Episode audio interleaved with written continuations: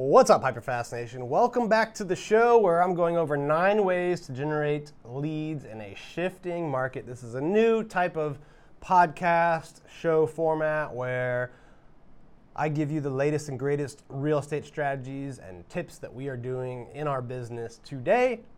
And don't worry, we're not ditching the interview format. We've done nearly 400 of those type of episodes where I bring on top uh, agents, investors, business leaders. That's not going away. We're just adding in a new mix.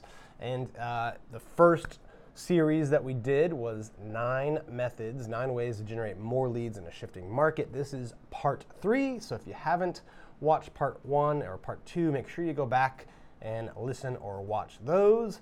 Get ready for part three.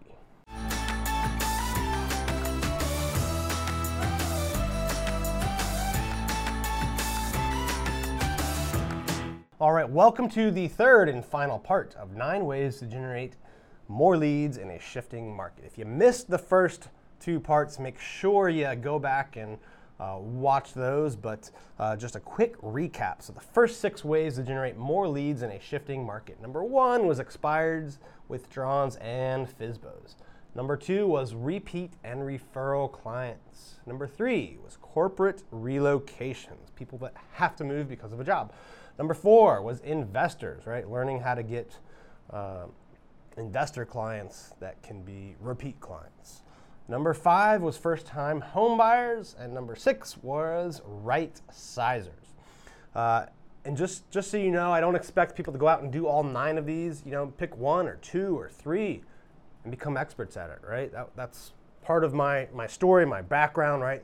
The hyper local, hyper fast real estate agent book where I you know, I tell the story of how I sold 22 million in my first year in the business. It was all about picking a niche, right? So, so uh, these are just different ideas, different niches that you can get in. I think you should do one, two, or three at most. Um, so number seven is retirement homes. All right. Um, most people, when they go into retirement homes, obviously have to sell. Um, I think the, the way to, to, to look at this niche or, or this uh, lead gen source is to think of it as a corporate account. So I think you need to develop uh, a presentation, a value offering that you can offer retirement homes. Uh, you know, go in and, and pitch the, uh, the, the, the, managers who are uh, running the retirement homes, the assisted living facilities, and, and really create ways that you will create value for them. All right, maybe you're gonna, you know, bring in uh, attorneys, estate planners, um, you know, different things that that people, you know, investment people, right? Different services that uh, people in retirement homes might need. All right, and, and maybe you're to create seminars or webinars or, or help them sell sell the you know their facilities, right? Um, or maybe you, you create a program where when, when people come in, uh, they, they get special deals or special services, right? When as a part of you know coming into that community, they, they get access to you as the listing agent, right? So create a program uh, where you're offering value to the retirement home and the people moving in there. Um, you know, help them with educating, recruiting, onboard. Um, so, so really, this is like it's a, it's a different type of corporate account. Um, but, but I know a lot of real estate agents across the country that have built up tremendous businesses in this specific area. All right, the eighth way is the military. All right, military people are constantly moving, right?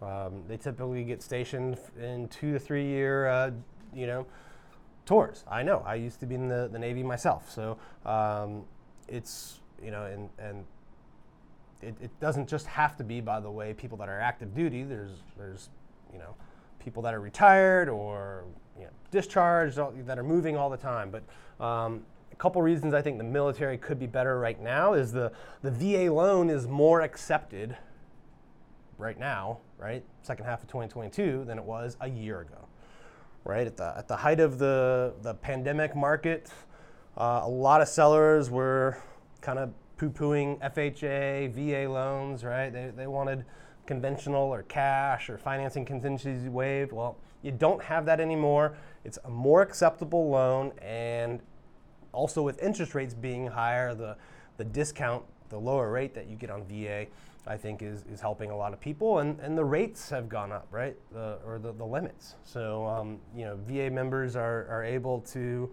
uh, get bigger loans. We've, we've had two offers in the last month of VA loans in the DC area market that were 1.2 million, right? Which a few years ago that, that was unheard of. So I think there's a tremendous opportunity with the military. So you know, how do you reach out to that community? Ask yourself that. How do you offer value to them? You know, do you need to take a military relocation course so you're familiar with uh, and get certified, right? So you're familiar with what they're going through dur- during a PCS move. So um, the eighth one is the military, and then the last but not least is SOI, sphere of influence.